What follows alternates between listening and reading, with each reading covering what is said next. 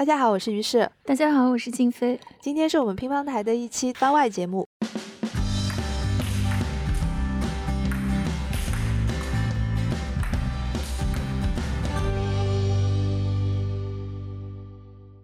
我们要说的这一部呢，其实是今年的春节贺岁档当中，呃，议论的特别多的一部电影，叫做《热辣滚烫》。对，嗯，今天呢，我们的节目里面请来了一位非常特殊的嘉宾，就是 Daisy。大家好，嗯，我先来说一下，就是，呃，Daisy 呢，其实我认识他，但是他不认识我，是因为，是因为大概好像两年前吧，那个时候是因为有一个朋友他正在练拳，然后呢邀请我去一个女子拳馆。这个女子拳馆的主理人是女生，然后她也只招收女性的拳击学员，去拍一个纪录片的素材。所以当时呢，我就带了一堆设备，就在一个下雨的天跑到那个拳馆去了。然后去了以后，发现这个地方跟我想的不太一样，怎么个不一样？是的，就是首先它好像就是杜绝男子进入，有这么一种气氛在。然后第二个，我记得那天其实是有比赛的。当时我就对 Daisy 留下了非常深刻的印象。我当时就在想啊，这个人看上去已经打了很多年拳了，他看上去应该是很能打的样子。大的样子。对的，对的。那个一开始的时候，大家还没有进那个场子里面去的时候，就在旁边做热身嘛。有很多人在那里跳绳啊，然后对着那个 金丝链啊，就是打呀什么的。然后空击啊，因为一般比赛前我们的热身会是空击，还有教练会手把，然后跳跳绳。就是让你的身体动起来，然后你上了场之后的心肺啊什么都可以跟上。他说：“哦，其实我当时学拳只有两年，嗯，对吧？但是看上去是个老手的样子。哎，这是怎么做到的？嗯，不是，可能可能因为我年龄比较大，然后我一自己创业有十年以上，就是跟那些小孩子可能就是说心态上面会不太一样，而且。”其实我觉得年纪大了之后，人会比较稳一点，就看上去可能就。可能跟那些就是年轻的二十岁左右的女孩子会有点区别吧。确实，确实，我当时也是这个感觉。我觉得 Daisy 可能是一个有故事的人，所以今天一定要把她请来，跟我们讲一讲谢谢你的故事。我我之前也有听过他们那个拳馆的老板他的一段播客，他会跟他的学员们讲练拳其实是在练心。嗯，我觉得这句话讲的是挺到位的，就是跟你刚才讲的那个是一样，非常到位。所以回到这个电影啊，就是我想问一下两位，跟这个电影当中。有哪一些部分特别有共鸣的？可以，我们先说。你先说。我先说啊。好看了，我特别共鸣的就是他打完比赛出来，雷佳音在那边等着他，问我们一起去吃饭。贾玲说我不爱吃牛蛙，然后贾玲来了一句看心情就走了。我就觉得这个是很棒的一种感觉，你知道，当当初他是为了他，他跟雷佳音刚认识的时候，他是。就是附和他，他说我爱吃牛蛙，我要吃牛蛙，我要吃辣的。他他他不能吃，但是他会说好吧，可以。那就是一个他没有自找到自己的那个位置，他不懂得拒绝别人。但是他通过拳击之后，他强大了。他并不是说他多能打，因为毕竟就是职业和业余还是有区别的嘛。但他自己的心变得强大了，他能懂得拒绝别人，是一种。就是思维模式的转变，我觉得这是让我比较触动的。嗯，Daisy 是这段，那静飞老师呢？我想想啊，我看这个电影可能和大多数人不太一样，因为我刚才也在跟 Daisy 说，我说我看这个电影的时候哭得好惨，但是我是因为看了它，我想到了一些自己的事儿，就是和这个主人公的遭遇没有多大的关系。我是觉得那个电影其实可能和大家期待的不一样的是，他花了好长的篇幅在讲一个人的状态。其实打拳的过程可能只占了这个篇幅的三分之一，就是我我看的时候就跟你讲嘛，我看了四十五分钟了，还没有进入正题，我好着急。就是我们是抱着这种期待去的，对吧？我们是想要看他怎么流汗、怎么训练、怎么变得越来越强的。结果他花了好长的时间在讲他之前的那个状态。然后那个状态确实非常打动我，我反而是觉得，就他是体重两百多斤的时候的那些，就是遭遇，还还有他的那个心理状况，还有他的生存状况，我是觉得有某种跟我似曾相识的地方的。就你这么一个小身板，你怎么有了那么多共鸣呢？你说具体点行吗？就是首先，我觉得这个时代，我们每个人可能都跟体重做斗争。嗯哼，不管你是两百斤、九十几斤的人，见到我 就我胖死了，就都是这样的。就你能说什么，对吧？对吧？你就你就觉得很荒谬。嗯。然后第二个，我觉得其实就像刚才 Daisy 说的，就是这个女孩子她不懂拒绝。我看了这个电影，我突然意识到，其实我们都是这么长大的。我们会无限的去迎合别人。然后我们会默默的，就是去忍耐别人对我们一些很粗暴的言语，或者根本就没有意识到他伤害到了你，就是这种状态，我觉得太熟悉了，是这种状态勾起了我的很多那种心里的回忆，然后我就开始狂哭，所以你是从前面就开始哭了？对，我是从前面就开始哭了。我当时看的时候，旁边坐了一对夫妻，中年的男人，一开始。电影刚刚开场的时候，他在玩手机，他在打游戏，被我很嫌弃的制止了。然后呢，就是大家开始看电影了之后，薛之谦那是，然后他比我他他比我早哭啊，真的对。他那个就是在进入到就是，尤其是在后半段的时候，嗯，我就觉得他在不停的抹眼泪，嗯，就当时我就很想采访他，我想就是你怎么会这么的动情，就比他的老婆还要。动情，他老婆的反而就一直沉浸在那个喜剧的气氛当中，一直会推他说，哎，这里好好笑，这里好好笑，其他俩看不到一块儿去。所以我是什么时候呢？我觉得我是在看到他第一次上台打了之后，打完了之后跟那个对手抱了一抱，嗯，然后两个人说了个辛苦了，嗯，就是我看到那段的时候，我突然被打动了，嗯，就是说有有很多的时候，比如说你说的那种每个人在生活当中会有的那种境地，但是你往往是找不到一个伴儿的。然后拳击手这样的一个身份，跟你对手的那个人，其实他在某种程度上是在，是在帮助你，是在配合你，嗯，甚至把你打得很惨，把你打的那个流血，个牙齿都飞出去，这些可能在某种层面上反而是成全你。是我不知道为什么，就是觉得有人能够陪我走过这一段。嗯，假如我想吃苦，进入到下一个阶段的时候，有人能够陪我这样走，嗯，我觉得那个是很棒的一个感觉。嗯，其实。拳击手基本上都台上我们可以拼着命的干，台下我们都是朋友，真的是这样。就就是以前我教练说过一句话，就是你在擂台上你不全力以赴的话，其实是对你的对手的不尊重。对，嗯，我觉得那个电影里面也说到一句话，就是乐影嘛，那个主角，主角跟他爸爸吃饭的时候，他就说，他说拳击挺有意思的，他说就是你看两个人都打成那样了。最后呢，两个人还能拥抱，因为拳击它其实就是个游戏，我我是这样看的，它是个很暴力的游戏，但是它跟生活的暴力有很大的不一样，生活的暴力是没有规则，的，其实你也不知道是笑眯眯的，对，就是就像他的那些遭遇一样，你就是不知道向谁去挥拳，嗯，生活的这种暴力和情况，所以我就觉得，因为。大家可能就是会觉得说拳击就是看上去打的很暴力嘛，就是动不动就是眼睛这边乌青，然后流流鼻梁被打断，然后都有血。但是再怎么打，你会觉得它是一个有规则的游戏。就是我我把对方打成这样，但我对对方是没有恨的。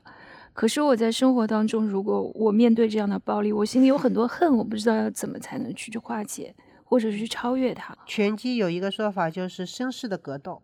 嗯。就是它有一定的规则，它有一定的规则，它又和 MMA 不一样。嗯，因为 MMA 会更加血腥和暴力，但拳击它在擂台上，它是有一定的规则，嗯，然后是一个头脑、情绪、技术的对抗。嗯，所以就是像于适老师说，他到了最后去拥抱对手那个啊，他确实是一种就是。游戏的精神了，嗯，就是人要有伴儿，不管你是去打还是去抵抗还是去什么，就是这个伴儿其实非常的难得。因为前面一直听 Daisy 在讲这个规则啦什么的，我想跟听众朋友们介绍一下，你是在一个什么样的人生阶段开始接触到这个运动，现在又有了一些什么样的心得，所以才会跟这个电影有那么样子的一个默契。呃，接触拳击比较老套，就是在和我前夫。不愉快，就是离婚边缘的时候，然后因为我太胖了，其实我那个时候也要九十公斤了，然后一直被人指责，嗯，太胖了，然后所以你你家男人就不要你啦，然后就是，说这种话的人我都很想打他，但 是这是一个没有办法的一个社会问题啊。就你长得很胖的时候，你的状态确实不好，而且这个社会其实对胖子是真的不友善。没错，我就打一个比方，我有一次，我就唯一感到我胖子就是很自卑的时候是坐地铁。车厢晃了一下，不小心踩到了旁边一位女士，嗯，我立马跟她说对不起，不好意思。然后她就在那边，那眼神就翻着白眼，在在鄙视你，然后说你那么胖还出来干嘛啊？竟然会说这样的话吗？对，然后然后在地铁上，我就跟她，我因为性子比较要强嘛，就说我已经跟你说对不起了，我也不是故意的，嗯，然后她就那边跟我吵，但是你没有人劝架。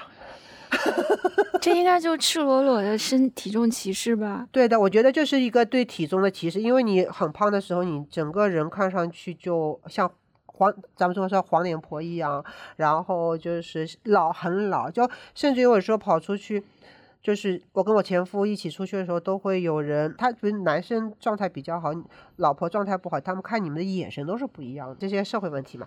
然后我也不知道为什么会选拳击，对呀，为什么呢？我。可能是百万美元宝贝的那部电影在我心里面有一点的，就是影响吧，嗯，播下了一颗种子。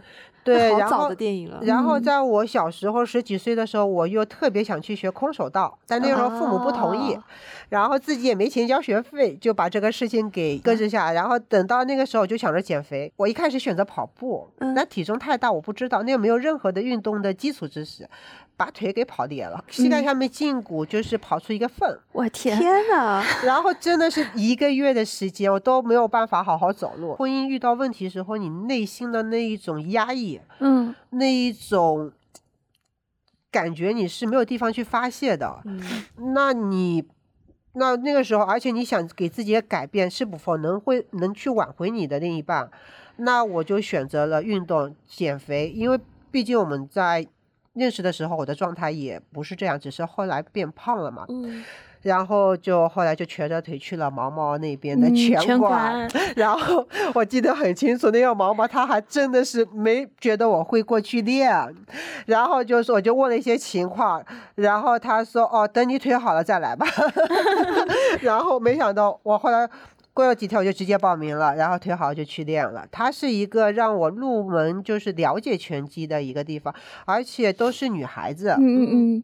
然后女孩子和女孩子之间的就是交流就会比较的坦然吧，就是没有男生介入的情况下，就怎么分都 OK 了。然后大家都相互理解，所以我觉得那里作为一个就女性一个拳击开始的地方是真的很不错。嗯，它会让你比较放松吗？是吧？对，那个氛围挺好。对，因为我们的传统教育就会让我们觉得，有时候男性在会不不习惯。是。那大家会在这个这个环境里面会比较放得开。嗯。所以说，在那边的两年时间，我觉得还是很愉快，还认识很多就是年轻的女孩子，因为毕竟年龄比较大了嘛。嗯。然后我的闺蜜她们都已经是啊，天天围着老公和孩子转，父母。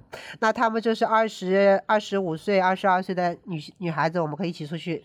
看电影、旅游，然后吃饭，就觉得很好玩。要一起打拳，然后一起交流，然后接着嘛就开始喜欢上拳击了。但是其实，我觉得对我来说，整个整个学拳的过程当中，对我帮助最大的是在阿布拉斯的 Coach AB。嗯，他是一个美国教练。嗯，我觉得他对于我来说，就好像《百万美元宝贝》里面的那个女女主角的她的。教练就是那个主角伊斯特伍德扮演的那位教练。对，我就觉得他们真的是就是很很睿智的感觉，他会跟你说慢慢来，找你的节奏，不要急。因为我反应比较慢，动作比较慢，然后其实我的技术是很差的，基本功也很差，但是。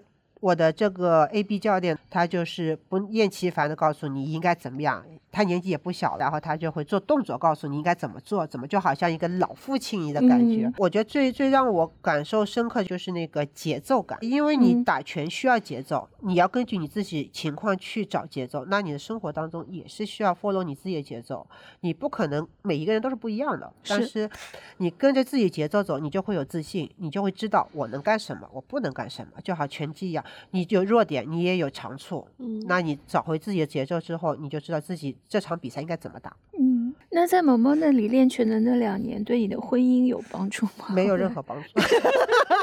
说得好，因为两个人感情没了，就是他在喜欢你的时候，你的任何缺点都是优点；当他决定要离开你的时候，他的眼睛里你只有缺点，没有任何优点。嗯，那你去强制的想把这个东西挽回是不可能的。嗯，就是一个人，你在一个人心里面的位置已经没有了，那就结束吧，随遇而安。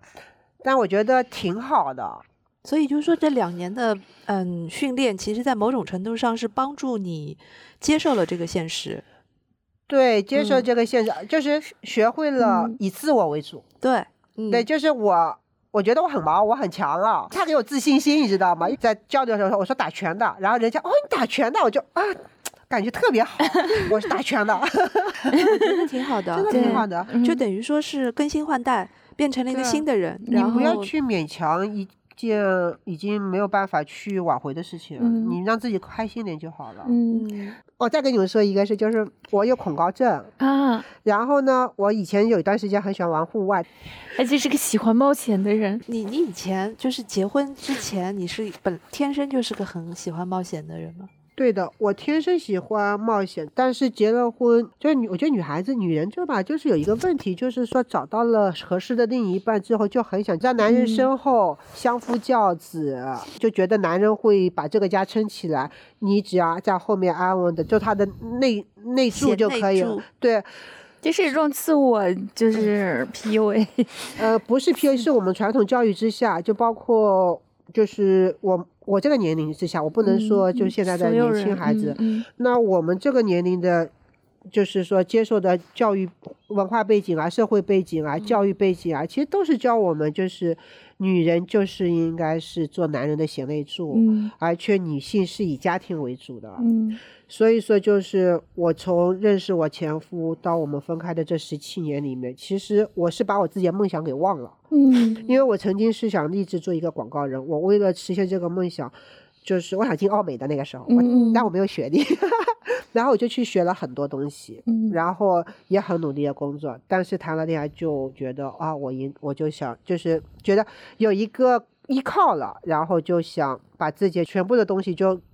依靠在他身上，然后等等分开之后才发现，其实最可依靠的还是自己，别的都是假的。嗯，然后就又把自己原来的性格找回来。嗯，就他们说我，你看，而且这十七年里面，我不停的变胖，从一个很瘦还蛮漂亮的女孩子变成一个啪黄脸婆。然后我给我朋友看的时候，他们说你。经历了啥？他说你现在很励志，我说不是励志，叫恢复出厂设置。嗯，所以说我一直觉得贾玲的这部电影给我最大的感触就是说，我觉得我有一个童话的一种感觉，就好像它里面说的这些，其实也是我在肥胖时候经历的那些东西，就是这个代入感是很强。所以说我很喜欢他最后那一段看心情，因为我现在的状态也就看心情。嗯，我知道我自己要什么。我也不在乎你们对我的评价，不管我做什么，我觉得我只要自己舒服就可以。我看心情，我不 care 任何人对我的看法。嗯，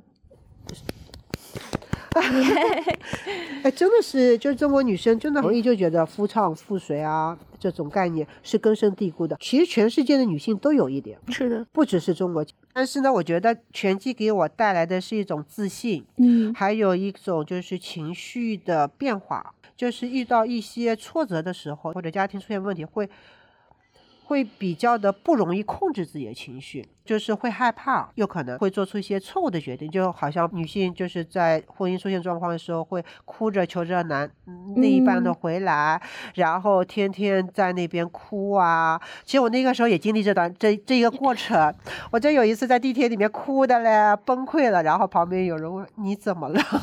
当时练了拳击之后，我觉得觉得，因为你要去打拳，你首先得克服你的恐惧感，因为任何一个人他当当对对方打你。的时候，你第一个反应就是躲避、闭眼。但拳击它是需要你睁着眼睛看着对方的拳过来，然后保持住你的情绪稳定，脑子里面立马想好怎么破招。就是你有可能有时候会让他打你一拳，然后你再还拳给他，就。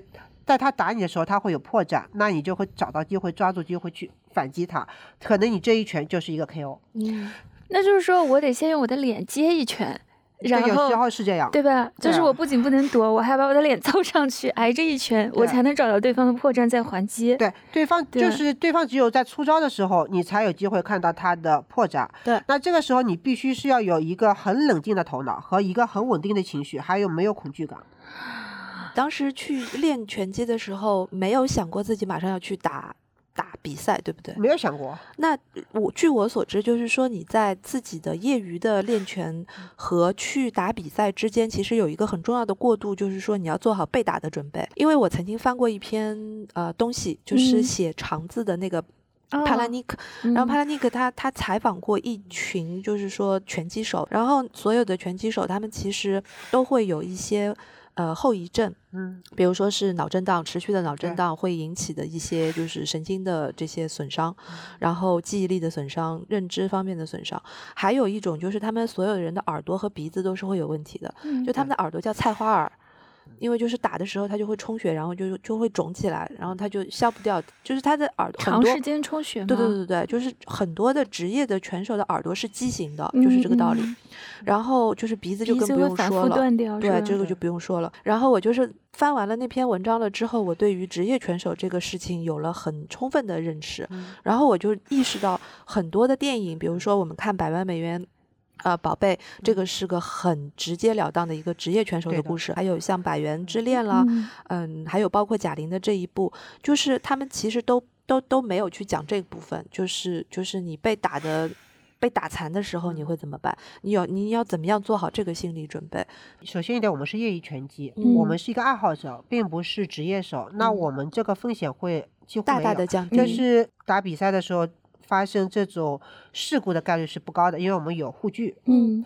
第二点呢，是因为我们是女性，不是男孩子。男女性的爆发力相对来说是弱于男性很多的。嗯。那就是说，也没有那么重的拳，可能让你把你的就是损伤打到那个程度。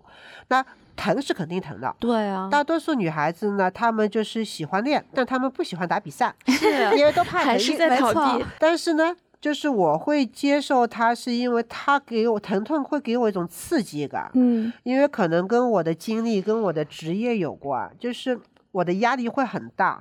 然后我，哎，我们还没有说到你是做什么职业的？我是开餐饮的。嗯，因为你要知道，做一个。就是说，一个品牌的创始人啊、老板啊，这些都 OK 啊，咱们不谈。就是压力真的很大，尤其是近三年的疫情之下，你每天都会有突发状况，每天都会有很烦恼的问题。那压力过大情况下，你肯定要找一个发泄口。嗯。然后有时候你到了最顶底端的时候，你没有，你不知道怎么去解决的时候，你也需要让自己在一个忘我的环境之下，去放松、放空，然后你就你才能想到办法去解决这些问题。那我觉得拳击给你疼痛感，就是你练完之后打跟他们打完实战或者打比赛之后，就是。你的感觉是不一样的，你就 focus 在这一件事情上，你不会想别的，你那一段时间只是在擂台上，嗯，然后只是想着怎么去击倒他，你的任何情绪问题都没有，然后就发泄完了就结束了，嗯，进入了心流状态，对，然后接打完之后你会觉得我很牛逼，我很强，我就是这种疼痛和成就感，其实给了你很多的多巴胺，对的，嗯，这种多巴胺会让人上瘾。万一你打输了呢？就是比如说那场你就是被揍得很惨，输了我就会说下一次我跟你打二番，我一定要打输了再打，直到打赢你为止，这就是我的信念。那你是怎么解读？就是说贾玲在电影当中，她打完了第一场比赛了之后，发了第一条朋友圈是说我赢了这这个这个场景的。我觉得她的赢不是指比赛的，她赢了是她拒绝了雷佳音。哦，你是这样解读的。我的解读是，他赢回了他自己的主动权，赢了他的人生。嗯，他以后的人生是不一样的，这是我的解读。因为他，你看他就是走，就是跟雷佳音告告别之后，他边走边一边走的时候，也有一个闪回嘛。闪回的是之前那些，就是说，就是在他生活中，就是给了他折磨的人。嗯，然后，然后就是说，最后是一个朋友圈。打了一次比赛，我赢了。那我觉得我的解读就是，他是赢回了自己，他找到了自我，他知道了我的底线在哪里，我会拒绝别人了，不会像以前这样唯唯诺诺，就是没有自我。我看完这个结局以后，我会觉得他比《百元之恋》要处理的好。其实我更喜欢《热辣滚烫》的结局，就是《百元之恋》的那个结局也是差不多，就是最后安藤英就打完了出来嘛。出来了以后，也是那个男生在那儿等他，等他了以后，然后他就哭了。他就说：“我好想赢一次啊！就是我为什么就这么还是没有赢，然后就这样结束了。”这确实贾玲的《热辣滚烫》处理的会比这部片子好很多，是吧？对，《百元之恋》那个结局，我觉得其实有点奇奇怪怪的，我没有太喜欢那个的结局。哎，你说到《百元之恋》，我其实有一个问题想跟静飞老师来探讨的，就是说，嗯，对于翻拍这件事，嗯，就是已经有一个很成功的作品了，为什么要去翻拍它？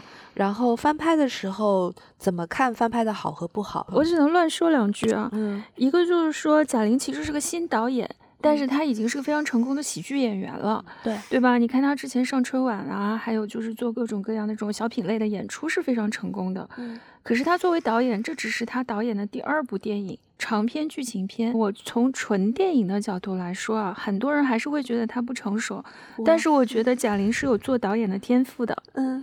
他在很多戏剧点的处理上面，是真的是很好的。就是举个例子让大家听听。我觉得就是开场的第一场戏，是他其实已经要准备去迎战了，然后我们才进入了故事的闪回。但是当他走出那个拳赛的通道的时候，就他从休息室往那个呃比赛场上面擂台上面走的时候，那个走廊里面有两个小孩子，那两个小孩子在玩泡泡。没有人注意到吧，对吧？观众无所谓，这种细节注意它干嘛呢？但他为什么作为导演要安排这个细节呢？对吧？其实这整个东西，我觉得就是它有一种主题性的东西，要要要告诉大家，这个东西是我跟我自己的一个约定，一个游戏。完了以后，我在这场游戏当中，我要赢过我自己。比如说，从导演手法上面来说，一开始他作为一个两百斤的胖子，那个片头是怎么带出来的？他是从家里面出来了，又一路走到一个小吃摊，吃吃喝喝，吃吃喝喝。其实他看到的是他的一个心象世界。这世界上的人都在干嘛呢？有的人在吃吃串儿，有的人在干嘛？在谈恋爱，在干嘛？但是这些事情和我有什么关系呢？我就是有一种游离感。包括他一开始隔着玻璃看那个雷佳音，到了结尾的时候变成雷佳音隔着玻璃看他，这里面就是有一种位置的互换。其实这都是画面语言呀，他无时无刻不在用他的导演手法去传递这个信息，我觉得是很好的。包括他一些关键性的台词，其实都是说过两遍的。像你很喜欢的那个看心情，他第一次是什么时候说？是跟他爸爸说，就是吃饭的时候。嗯，说我有两个苹果，别人要怎么办？我会把两个都给他。然后呢，现在我不这样了。到结尾的时候，他再告诉你一遍，看心情。啊，你其实是对他反复的提点的。反正这个片子跟李焕英比起来，在导演手法上有巨大的进步，这个让我很期待，就是他下一步会拍什么。然后就是说，在改编的这个过程当中，我觉得做了相当多的中国语境的移植，这个我非常同意，是吧？做了相当多中国语境的移植，呃，有一些地方是比原版要改的好的，有一些地方我觉得是出于无奈的改变。无奈的改，无奈的改编。什么叫无奈的改编呢？嗯，就是不能太丧，你知道吗？就比如说，你作为一个制片公司，你你知道《百元之恋》的那个氛围其实是很日本社会式的，对对吧？就是气压很低，嗯。但你这么丧，你如果全移植到中国的这个电影语境来，我觉得是肯定有问题的。所以你必须要把它改的好像是有一个更积极的。更正面的故事面向的，嗯，对，我觉得这个中国本地化的这个改编痕迹还是非常的多的，明显是吧？对，就比如说这个体育教练的这个麦克，这个麦 克很现实，很现实，对。然后跟麦克这个之间发生的这些沟通都是在微信上面，类似于像什么无意当中拍了拍他。就是你记得吧？就是我也这种事儿我也干过。对对，就是无意当中拍了拍雷佳音，嗯，然后还有就是就诸如此类的吧，很多麦克当中的这个笑点，我觉得是非常中国化的。嗯，是的呀，所以我就是说他这个改编，还有那个学区房。哎，学区房是哪一个？他的妹妹嘛。哦，对对对，那太中国了，对，这太中国了。这一段很精彩，我觉得 这段很现实，是吧？真的很好玩，就是。呃，那儿子也不是他的，我没想到会有这样的梗。他还是他说出来的时候是那么的平静。是的呀，所以就是那于老师，你觉得这个改编在你看来的话是？我我觉得它就是中国式的这个本地化的这个部分，我觉得改的挺好的。嗯，就是作为一个，尤其是作为一个春节档，老百姓都看得懂。是，嗯，这里面不管是丧的也好，还有就是说一些。嗯，一些阴暗面吧，就是人性当中有一些不自觉的阴暗面，比如说那个做电台编导的表妹，然后用这样的手段给自己给自己的工作，就是说对寻找机会，然后还有他的那个小吃店里面的这个男老板，男老板对于女性的那种态度，这个绝对是属于社会的阴暗面。但是就是说，他自己不会觉得这个是阴暗面，所有的人都会觉得这是很正常的。太正常了，就男人 嘛就是这样。在职场，职场，职场很容易，很容易就是这样。但是摸摸你算什么，对吧？对，就是他后来打他的那一拳，确实是打的非常对。对，还有注意到是左拳，左拳，左拳比较厉害，强项。就是这一类的改编，我觉得都很好。嗯，但是呢，就是就我自己而言，我觉得我对于他前面那个唯唯诺诺的那个人物的设定，我觉得稍微有一点点过，嗯，就是有点太唯唯诺诺了。尤其是他说话的声音也是很细的，就是有气无力的那种。好。我觉得可能是他太饿了，就是哦，没有，那是前半段的时候，前半段的时候，我觉得也可能是一种。长久以来的逆来顺受，是的，是的。还有就是过于肥胖之后的自卑，嗯嗯嗯，我觉得是有可能的。我就是你可以看到他其实是个善良的人，但是他这种善良常常就被别人去盘剥。那个他是看到豆豆给他去就骑那个电瓶车下大雨，又挡那个电，他是觉得不忍，不不不不，他是很容易被感动的一个人。他是个愿意就是去付出自己帮助别人的人吗？但是这种好意往往就是会被曲解了，被曲解或者被辜负。我觉得真的很常见。我在这，我也经常在这种关系里面。我我是这样觉得。就曾经不是有一句话嘛？就是你可以有善良，但是你必须要有底线。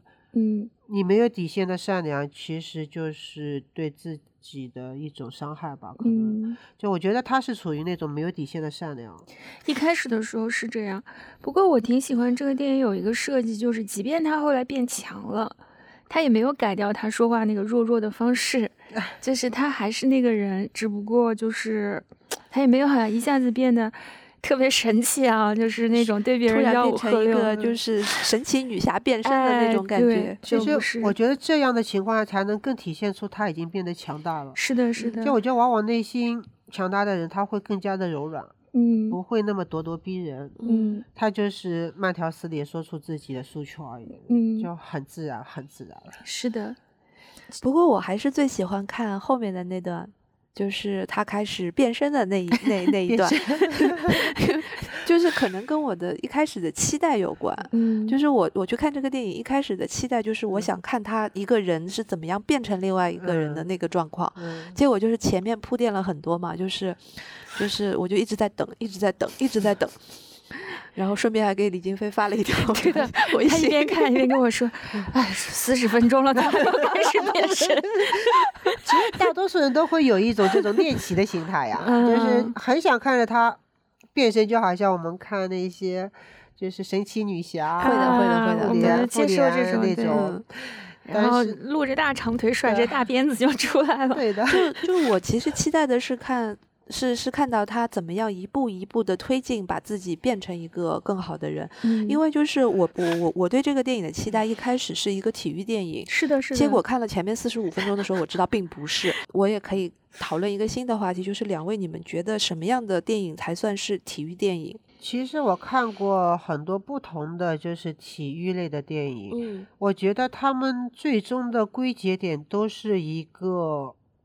内心变强的一个过程，之前就包括就是不是有呃国外有那个体育电影是像洛奇啊、奎迪啊，还有那个就是打网球的那个姐妹俩，她的爸爸就是黑人嘛，然后是帮他们就是让这姐妹俩就是怎么样的去克服很多困难，去说服一些赞助商啊什么，包括还有一个橄榄球的，就是是被收养的一个很胖很壮的那个黑人的一个橄榄球运动员。嗯，我觉得所有的体育电影。你表面上它看上去好像是大家的那些就竞技类的一些训练啊什么，那这是需要你很强大的一个自我认可、一个自律、一个就是说不放弃的一个信念和一个叫啥坚韧才能达到的。它最终的诉说都是回到这一点的。我觉得他的体育竞技类运动其实转述的还是以这个为主，嗯，因为你别的其实我觉得。国内的像那些打排球的那个，之前打排球的那些夺冠之类的电影，其实也是最终还是讲了一个是不放弃的一个精神，这才是体育精神。嗯，那作为一个自己平时也是一个运动员、业业余运动员的观众，你会去特别关注电影里面描写，呃。动作或者说是体育的细节的那些那些镜头或者场景吗？因为电影它毕竟是戏剧化的，嗯，咱们就拿《百万美元宝贝》来说，嗯，它的故事情节很棒。我当初什么都不懂的时候，我觉得很燃，然后我学了拳之后，我再回看的时候。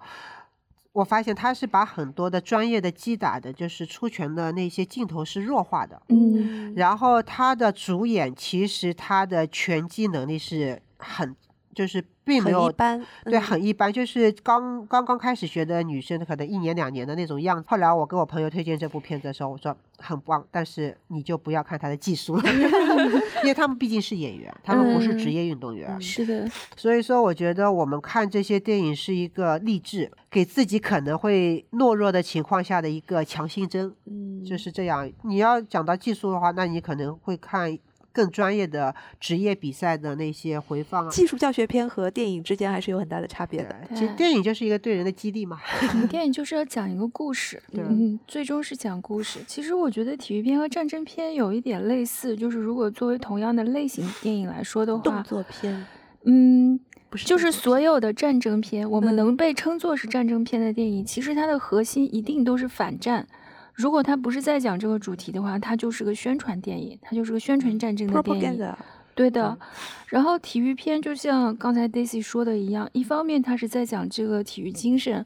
我记得去年有一个片是叫《奈奈德》，是吧？我他是一个全世界超长距离 open field 公开水域游泳的一个女女运动员，六十几岁，对，从古巴游回了美国，对，就是这样一个人。就是一个壮举啊，他试图要完成这样一件事儿。其实我觉得最终就是在讲一个人他怎么样去要完成一个事儿，以及在完成这个事情的时候激发出的那种意志，嗯，还有那种人类精神。他最终要讲的是这个。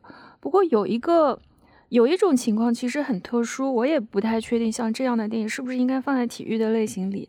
他用的题材可以是体育题材，但他完全可以讲的根本和体育精神没有关系。比如说，我曾经看过一个电影叫做《Foxcatcher》，我觉得那是一个非常棒的美国电影，导演叫米勒，然后他讲的是摔跤，嗯，古典式摔跤。那个你们去看了就知道，就是那个真的是一个，所有观众看完了都在下面评论说：“我从来没有看过这么丧的体育题材的电影。”它是一个很严肃的社会话题，包括他之前拍过另外一个体育题材的电影叫《Moneyball》。呃，点球成金，你跟我说了好多次要来说这个片子，对我超喜欢那个电影，你不理我吗？它也是体育题材，可是呢，它的这个主角是一个球队经理，他就是要讲他怎么职业化的去运营这个大联盟比赛，怎么样让他的垫底球队去赢，这也是另外一种比赛，就是人生的赛场嘛。我觉得那个其实是一个呃，就是说项目经理的故事。对啊，比如说今年还有一个片子叫《气垫传奇》。他也很有意思，他就是讲怎么 Nike 最开始怎么签到 Michael Jordan 的。对，我看过一点小视频，是吧？对对，这其实是一个以体育相关的东西为题材的商业的故事的片子。它其实是个商战片，但它也确实用到了体育元素。嗯，所以就是大概会有这么几种情况。我觉得就是我们说到体育，其实体育的范畴还挺大的，可能不仅仅是讲运动员的故事，也有慢慢的现在有各种各样的人。但体育的这个事情确实可以作为很多人生的一种 metaphor。人生的一种隐喻，我们说是一个特别好用的隐喻，对吧？嗯，我就是觉得所谓的这个体育精神，也确实是我们日常生活中可能确实时不时的是要拿出这种勇气来用脸去接这个拳。我曾经在店里有一些无理的客人言语攻击嘛，然后说上海男老男人，然后说一句你信不信我打你？啊，他会这样说。我很冷静，OK，我说你打，我给你打，嗯，我等着收钱。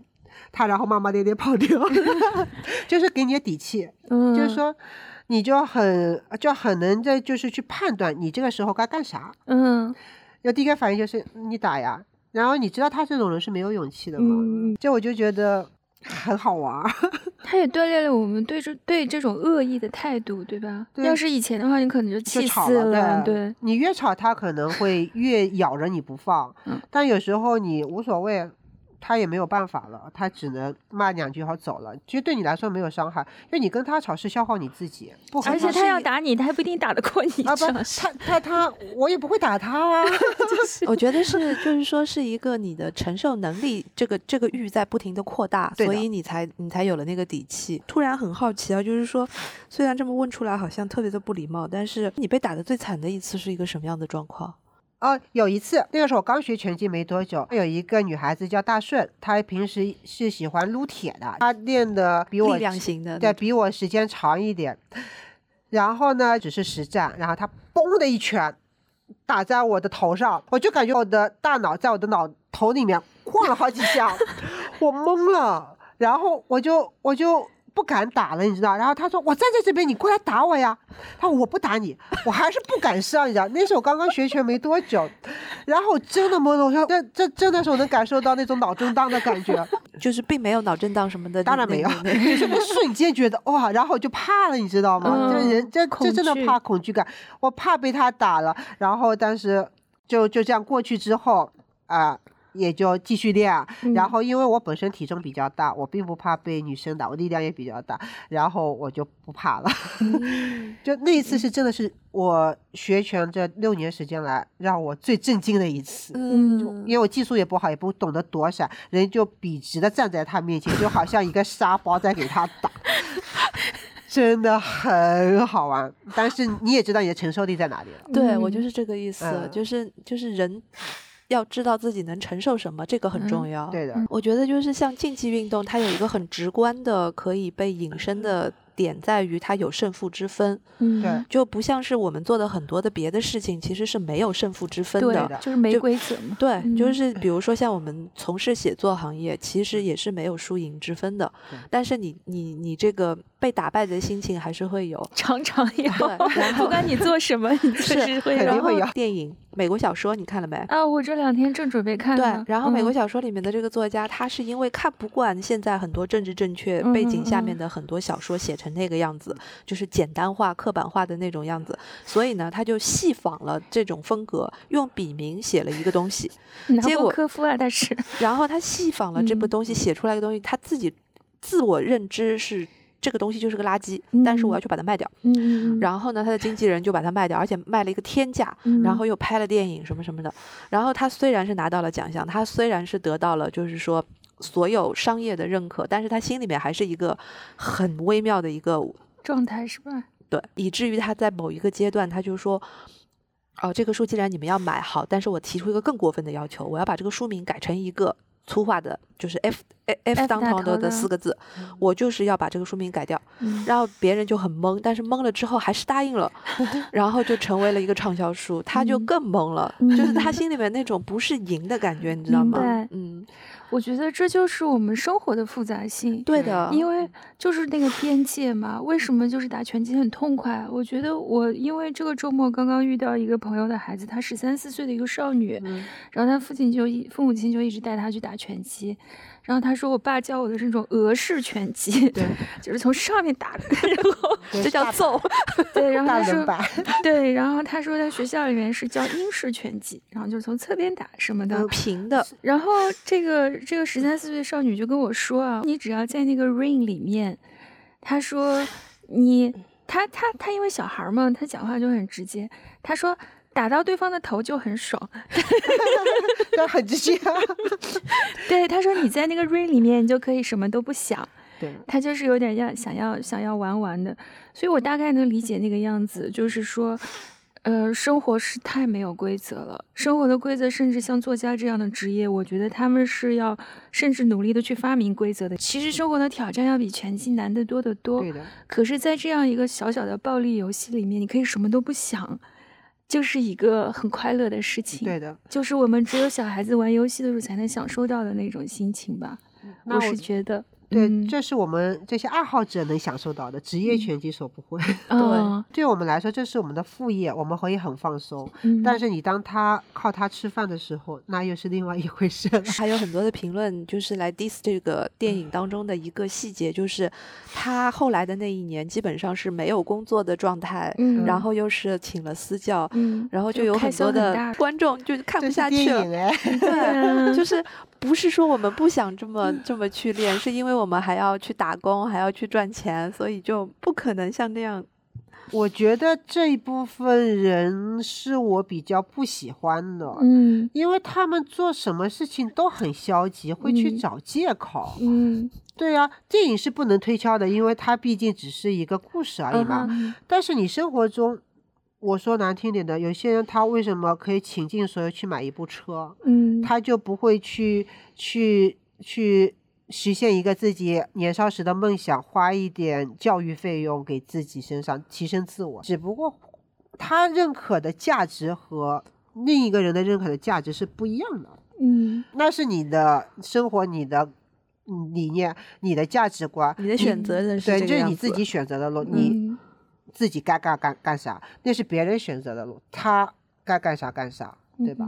他也不一定有回报啊。那你觉得，就是电影里面不雷佳音这个角色吗？他一开始看上去好像是一个，我就是要打拳，哎，我就是要打拳，老子刚正不阿。你看那哥们儿就天天跟那女学员腻腻歪歪的，但我就是要打拳，然后就但是对。哎，你说的那个就是，比如说我要撑，也要撑满三个回合，结果那哥们儿第一回合第一拳就被人家 KO 了，不，他还拿了钱。我个人觉得他是一个社会上很容易见到的一类人，嗯，因为他们在工作啊，在生活中任何的不如意，他们都是责怪在别人身上，嗯，他们没有想过是不是你自己出了问题，嗯，他为什么要去嫉妒那个别的健身教练？麦克卖的好，因为人家会搜秀啊，人家会推销更多的情绪价值，人家知道我要的是什么，他就针对我需要的东西，我要得到的回报是什么，他去做一些功课，所以他卖课卖的好。你只会说他就是靠脸，你不能光嘴巴上说，那你有本事你跟他一样去卖课呀，嗯，你也可以找到自己一个出路啊，那你为什么老是酸别人，然后自己却不去做呢？哎，生活中很多这样的人。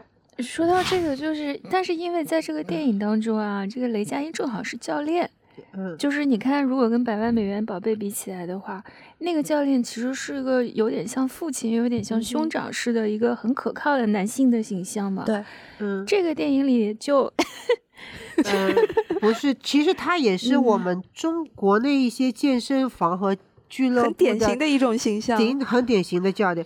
我就打个比方，就去拳馆之外，我会去苏世宝那个健身啊，对。然后有一次我在跑步机上跑步，正好那个时候他们也也有那个教拳嘛，然后后面有一个擂台，然后我就听到后面的教练在教一个女孩子啊拳击，然后我就来打得好。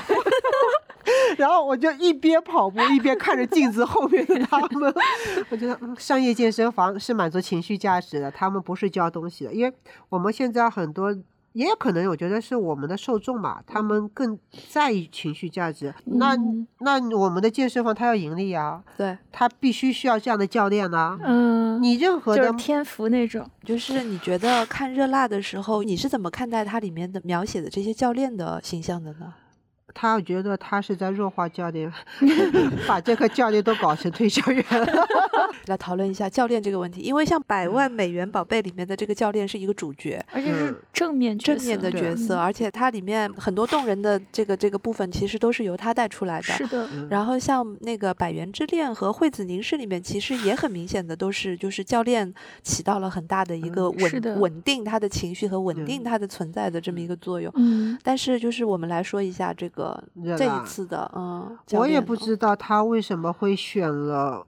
雷佳音这样的一个来演教练，呃，这个这个可能是为了收视率 或者一个演技成分吧。那我觉得是跟我们中国人的运动意识有关。嗯，就是我们的演员都没有什么太多的运动意识。嗯，但是你看国外的那些演员，包括韩国的演员，他们都会有运动意识。包括像之前彭于晏和那个渣渣辉演的那个叫什么，他们。真的是像一个专业的职业的运动员，你看他们的所有的格斗的场景，其实已经接近于专业了，嗯嗯，职业了。因为他的剧情设置里面，他们是。有一段恋情的，但是你想，百万美元宝贝是绝对不可能有这种剧情设计的。然后惠子凝视里面那个教练也是个比较年长的，是三浦友和演的。对对对，他们都退役了，他们不需要真的在镜头面前展示他们的拳击能力，他们只要动脑子就好了。他们是安西教练，这样就是胖胖的也不妨碍他去指导樱木花道打篮球。其实，其实我想说，我想说一句，就是拳击教练不一定是最能打的。教练和拳手是两种两两码事，没错。好的教练他不一定最能打，但是好的最好的拳手他不一定能做好的教练。但是他们要有一段内情在里面，怎么办呢？太乱了，太乱了。那你只能只能找这样。而且雷佳音自己打拳的姿势都已经让我，他很不行吗？我不知道怎么形容。然后我看他们第一次，他第一次和那他们馆的那个教练在擂台上打，我觉得他们好像连护齿都没带，我都想给我教练发消息，这个 呃太不专业了。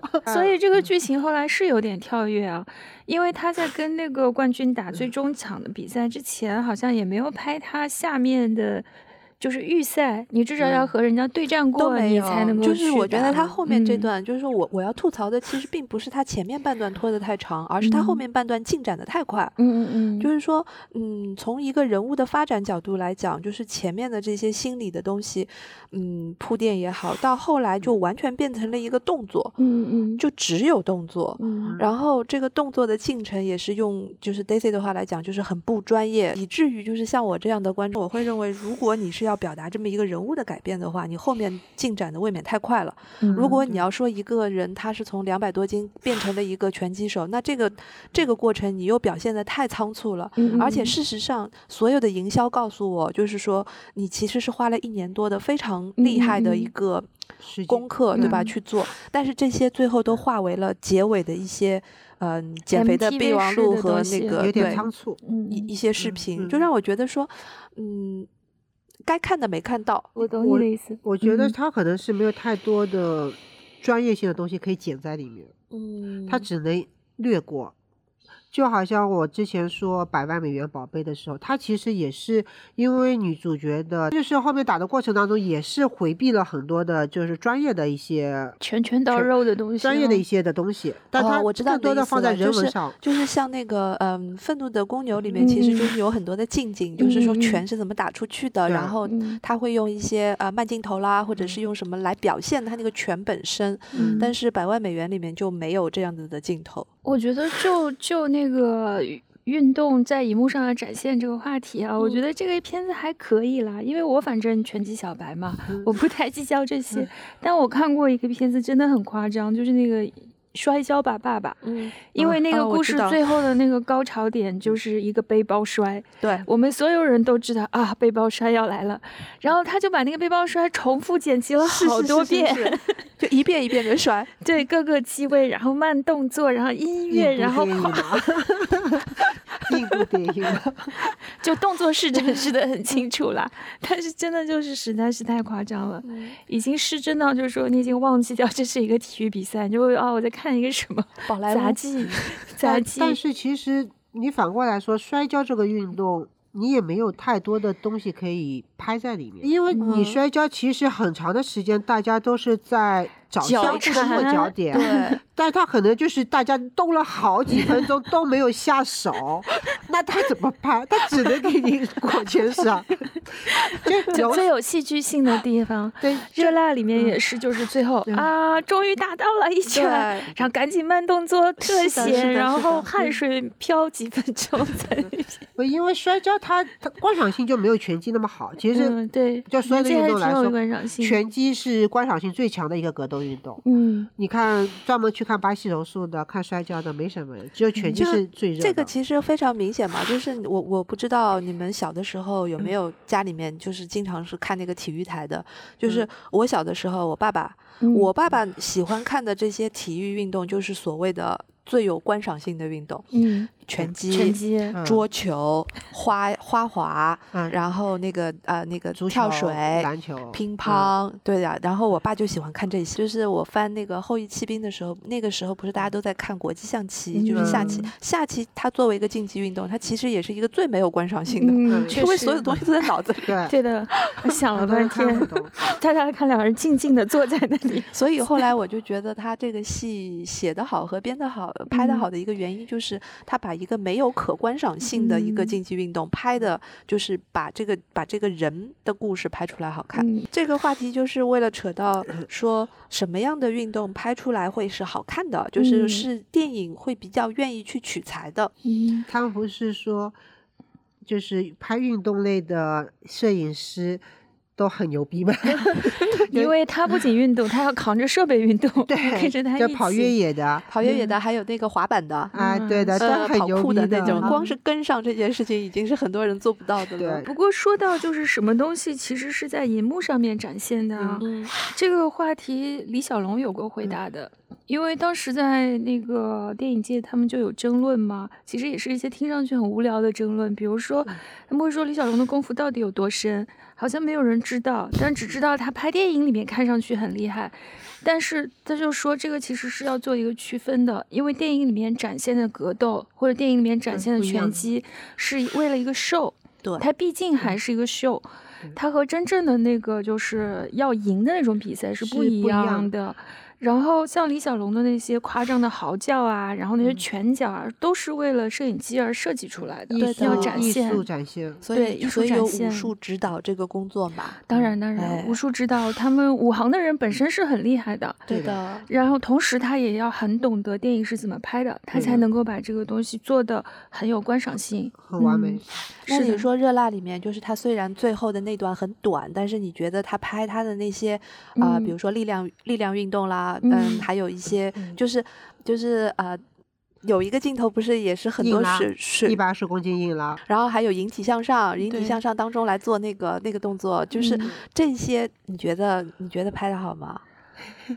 我那个时候哭的稀里哗啦的，我已经 随便吧。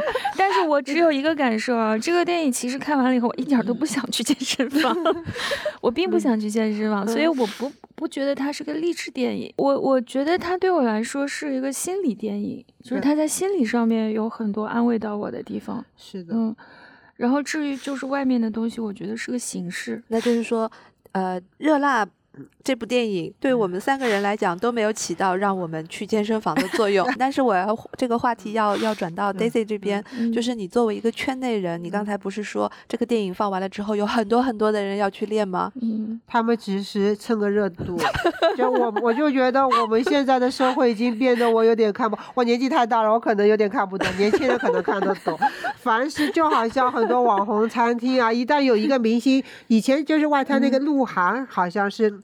一个油桶边上拍了张照片，然后好多年去拍那个油桶，对吧？哦，就是说哪边开了，他他们可以排一二十四小时在那边，就是为了去明星去过的，也包括我自己女儿也会做这样的事。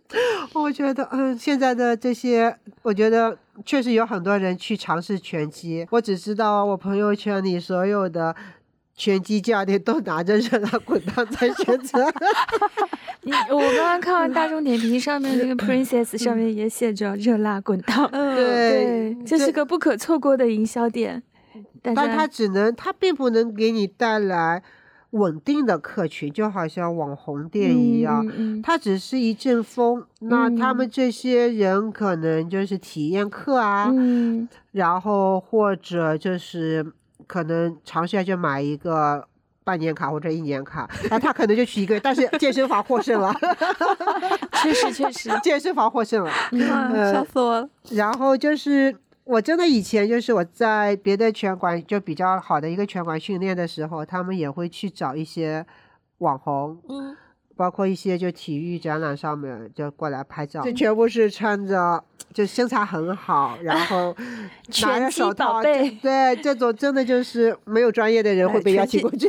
拳击宝贝这四个字是个很专业的营销术语，真的吗？是吧？嗯。但我们可以说一下那个性别的问题，就是我之前看过拳赛，它当然就是一个男子拳赛啊，但是这种男子拳赛旁边还是有女女生嘛，那女生就穿很热辣，反正她也不运动。举牌小姐姐。对对对，她就是举牌小姐姐，这个美国美国流行起来的吧？应该是。这这必须啊，就好像 必须。咱咱们请问这个为什么是必须的？我问你个问题，就是就是女子拳赛也有举牌小姐姐呀，都有，那也还是穿成那个样子吗？哎，对啊，就为什么这个是必须的呢？我打个比方吧，就好像你篮球运动也会有啦啦队啊，嗯，那其实看爱看运动的这类运动的男性，嗯。对不对？传统社会里面是这样吗？对，你喜欢格斗类运动的，喜欢足球的，喜欢篮球的，基本上都是男性。嗯嗯，喜欢运动。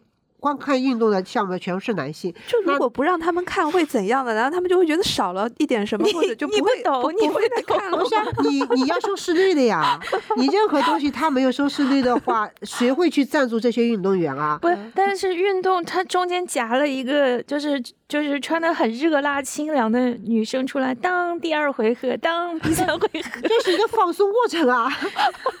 我也很喜欢看这些举牌小姐姐。你怎么回事？你到底在哪边？我我觉得这个是，就是因为我不是站哪边，就是我觉得这是一个。就是说，你一个很严肃的场景之下，你给人一个放松的一个。那我想看不来一个叮当猫，或者是叮当猫什么东西？小叮当，小叮当。那这是这是我们女性的女性思维的结果。但男人啊，男人不都爱看热辣的身材吗？那现在很多男人的头像也不都是什么琳娜贝尔什么的？我不知道，我觉得女子前赛中间就应该有一个穿三角裤的男人上来。没有。第第一回合，第二回合。其实咱们再反过来说一下女子拳赛吧。其实女子拳赛的收。视率并不高。之前两个星期前，我就是说看了职业手他点赞的一个短视频，我也发到我的朋友圈去了，就是讲了一个美国的有一个女拳手，好像她是十。他是十年前或者呢，我们就是所有的女性拳击类的职业拳手，她的出场费是非常低的，因为是被那些推广人或者那些公司，他们认为女性拳击是没有人看的，就没有观赏性。对，就好像女足拿到再好的成绩，嗯，但是 她的观看率还是没有男生的多。然后呢，那个女拳手，那她怎么办？她后来就是先去打了 MMA，就是 UFC，她那种 MMA 嘛，就是。格斗，然后拿到一定成绩之后再返回来打拳击。那他为了吸引眼球，他就是在称重仪式上选择穿了比基尼，嗯嗯，然后给自己各种装扮，让所有的媒体啊把他注意力集中在他这边。当那些就是公司他们发现，诶有眼球、有收视率、有收入，他们就会去就去提高了女性拳手的一个出场费。这所有的都提高了吗？对，我觉得这个女女性是真的很伟大。她就是说。通过就是那种爱，就是比较。嗯，另类的那种方法，就是可能秀身材啊，可能有一点的性感啊那种。就是他利用了这个游戏规则，对，就是提升了女性的地位。嗯，我觉得这是没有办法，我们不得不承认一个社会现象，我们这还是一个男权社会，职场上女性要达到一定的程度是很难的。嗯，就包括像我做生意这十几年，你明显的感觉到，你一个女人去支撑一个地方，其实你会受到男性的一个俯视的。嗯，那我们女性有什么办法？那我们长。得好看一点，他也可以通过自己的脸蛋或者身材，就是吸引了注意力。那你就是去做一些提升女性地位的事情，让别人对你刮目相看，证明你是够强了。那男性看你的眼光就不一样。那商业社会就是讲究一个收视率，能给我赚来多少利润。当这些公司发现，诶，有提高收视率了，然后他们就投入了，投入了，女性地位自然就上升了呀。嗯，这是一个我有个曲线救国的方式。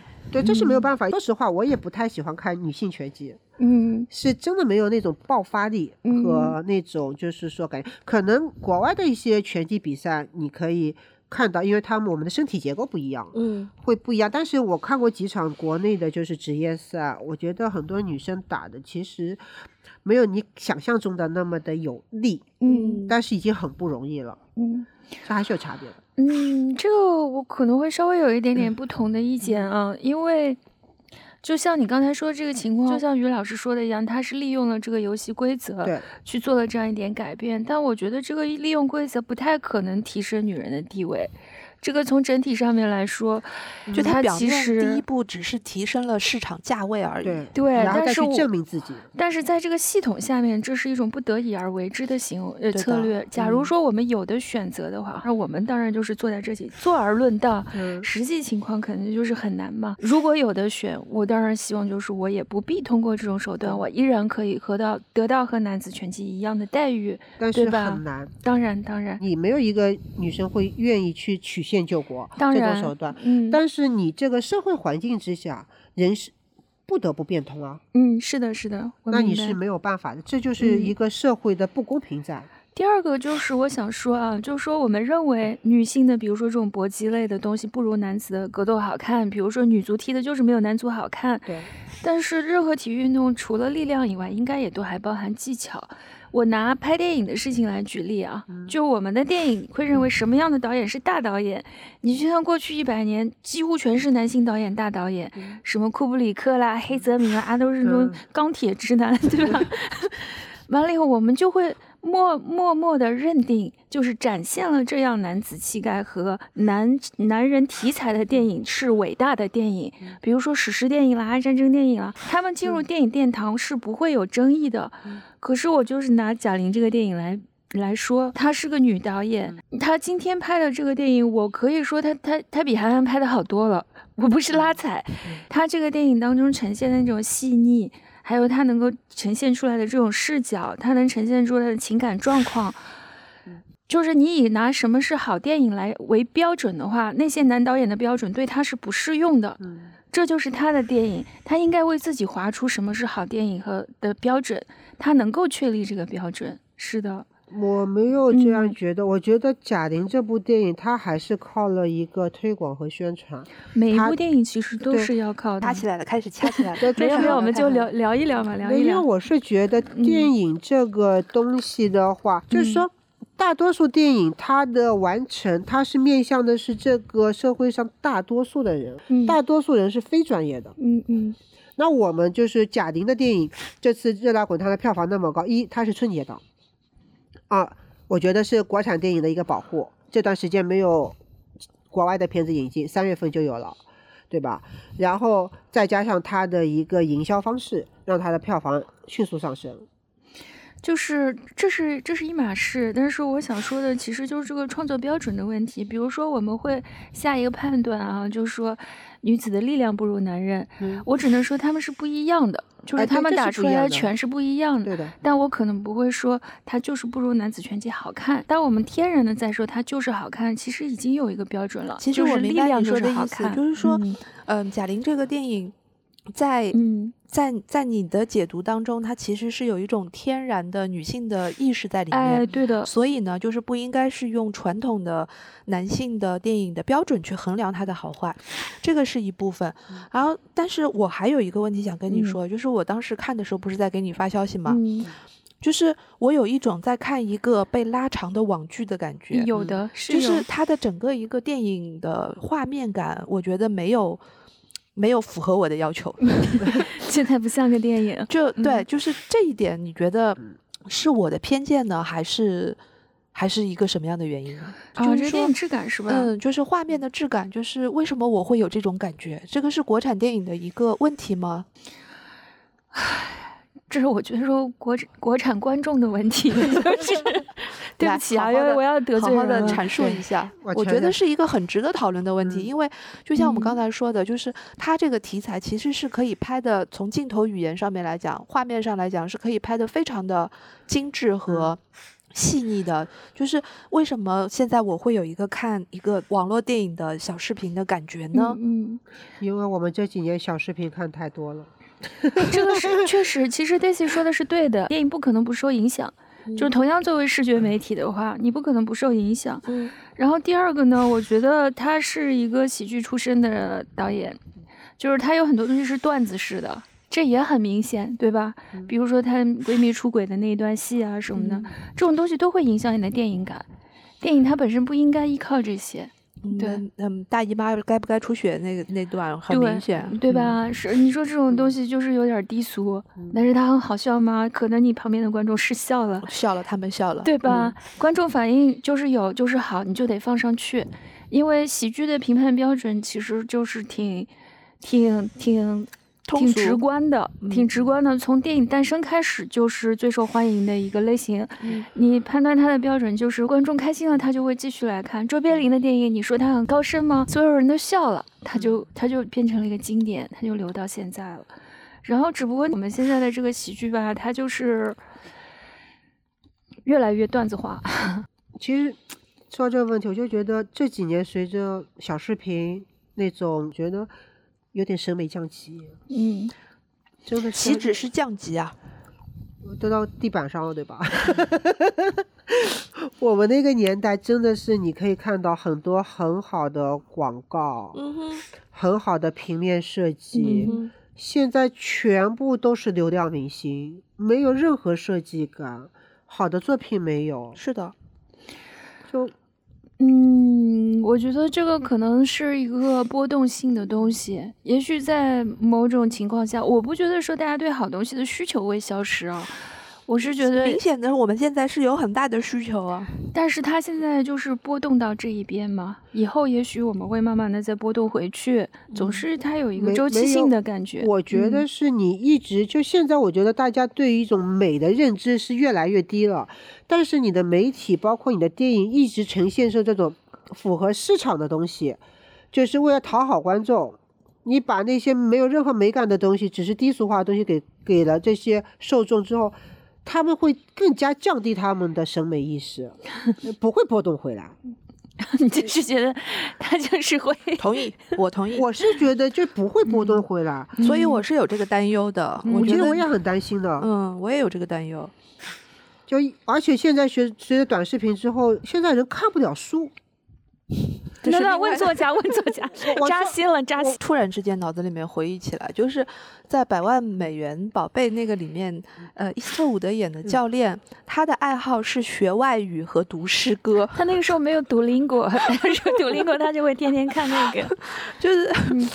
哎呀，仔细想一想，那个教练的形象，你看，竟然还会有这样的一个设定，他有点老派。其实我看《热辣》的时候，我能够明显的感觉到，就是说导演和就是整个一个创作团队对于社会的问题，他们都是看得到的。嗯，就我们刚才说到的所有的这些问题，其实他都看到了，是包括媒体的问题。那个节目现场不是有一对离婚的夫妻的老师吵架嘛？就这段。这段很明显的是在 讽刺讽刺现实，对吧？然后就是包括像什么健身房的和和小吃店的这些呃生存状态，它其实也是写的很露骨了。但是就是你看到他，嗯，看到了这些问题也没有办法，所以呢，就最后就是用一个喜剧的小品式的方式进行了一个消解。但是这个小品式的消解在电影上面呈现出来，就会觉得哪里。哪里不对劲，或者说哪里不够，那个拳没打到那个肉上那种感觉就不够深刻。我不知道这个是我的问题还是因为一般放在春节档的电影啊，你看它现在票房多少了？三十亿是吧？差不多啊，你就就就是我们观众的基本盘。过年嘛，大家进去看一看，能看个笑话出来挺好的。那我觉得就是大家对于春节档的这个认知也是应该稍微的改变一下，不是说春节档只要看了乐呵乐呵就行了。当然，你还可以看主旋律啊。对 但这是大众。今年春节档是个特别的，就是。去年的春节档有《满江红》和《流浪地球二》，还有和我的家乡这个啊，对吧？今年是没有这一类的主旋律大片的，所以今年这几部就是一个正经剧情片，《热辣》是一个正常剧情片，然后张艺谋去年有两部，今年有一部，《第二十条》是个正常剧情片。非常不适合春节观看，对吧？然后电影播出这个一个小时，一个人跳楼了，一个被撞死了，什么情况？还有我们不会去看，但是人家卖的非常好的一个动画电影叫《熊出没》，你女儿会去看吗？我不要。我我不知道，我不要，我我不知道他 看他看不看，反正我不要。我我那个时候有一次很自豪的在在电梯里面在跟我女儿讨论，我说。我看的动画片比你多得多，我看的漫画书比多得多。感觉小孩吃的盐比你吃的饭还要多。因为我们我这个年纪，我们那个时候是引进了很多很好的漫画书，像日本的，就是《尼罗河的女儿》《悠悠白书》《DNA 平方 》，对吧？你这个暴露的。那那是啊，像那个乱马，然后什么犬夜叉。但我我女儿他们这个这个年龄，他们只有喜羊羊、海绵宝宝。看尼罗河的女儿，我就很想去了解那个埃及的故事。我看凡尔赛宫的玫瑰，我就去翻那个巴士地狱的法国大革命的故事历史，就给我们一些就是就是想要知识类知识类的探究欲。那现在就熊出没、光头强、光头羊羊把羊绑着，然后就是那个听老活话的 灰太狼，笑笑死我了，把羊绑着，真的就是你没有那种。感觉一代人有一代人他们自己中意的文化产品了。你像他们这代人，很多人也都看漫威了。你像漫威我也看，全看。对，像西方他那种什么经典的星球大战啊什么的，新一代的西方人也不看了。他们千禧这一代就是过了，就是这一阵儿就过了。每一代人千禧这这代人看的都是 AI 的东西了。